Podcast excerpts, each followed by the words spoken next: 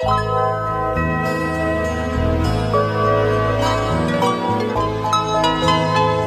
saja sih yang bisa sombong itu mas? Jadi gini Orang itu dari punya sepeda terus punya motor Dia mulai muncul kesombongan.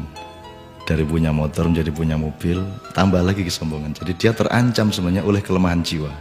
Jadi setiap akses yang naik Akses yang berkembang itu resikonya Karena dia harus diwadai oleh jiwa manusia yang lemah Maka eksesnya adalah kesombongan itu Keangkuhan Jadi singkat kata makin kita kaya, makin terancam untuk hancur oleh kesombongan.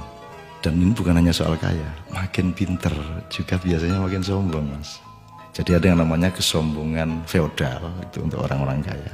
Ada kesombongan kuasa itu orang tuh makin berkuasa makin sombong makin tidak tahu bagaimana berdiri sejajar dengan orang lain. Jadi kekuasaan menciptakan kesombongan, kekayaan menciptakan kesombongan dan saya ingin mengatakan poin yang sebenarnya bukan itu. Kepandaian juga sangat berbahaya untuk memunculkan kesombongan kita. Dalam bahasa populer kita sebut keangkuhan intelektual. Tapi yang lebih berbahaya lagi, menjadi orang soleh, orang alim itu juga bisa menimbulkan kesombongan. Jadi banyak orang-orang yang beragama dengan tekun, salah satu hasilnya adalah dia sombong atas orang lain. Diam-diam selalu merasa lebih hebat dari orang lain, lebih masuk surga daripada orang lain lebih diterima Allah oleh orang lain.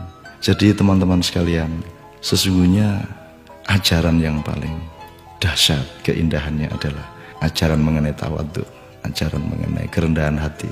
Jadi orang sholat, orang beribadah itu adalah latihan untuk mencampakkan diri bukan untuk mengunggul dan menegakkan diri mencampakkan diri di hadapan Allah kita bersujud sujud tersungkur sungkur supaya kita siap untuk berlaku rendah hati kepada siapa pun. Karena sekarang ini betul-betul bukan hanya orang kaya, bukan hanya orang kuasa, bukan hanya orang pintar, tapi orang alim juga sombong. Itu namanya kesombongan apa? Kesombongan orang alim. Jadi tidak lantas kita jangan jadi alim supaya tidak sombong atau jangan tidak kaya supaya tidak sombong, tidak begitu. Tapi kayalah, tapi tidak usah sombong. Kuasalah, tapi rendah hati, pandailah. Karena itu menjadi justru lebih arif dan menjadi alim serta solehlah supaya engkau mampu merendahkan dirimu di bawah orang yang paling rendah pun di kampung-kampung yang kumuh tempat engkau lewat dengan kakimu. Terima kasih.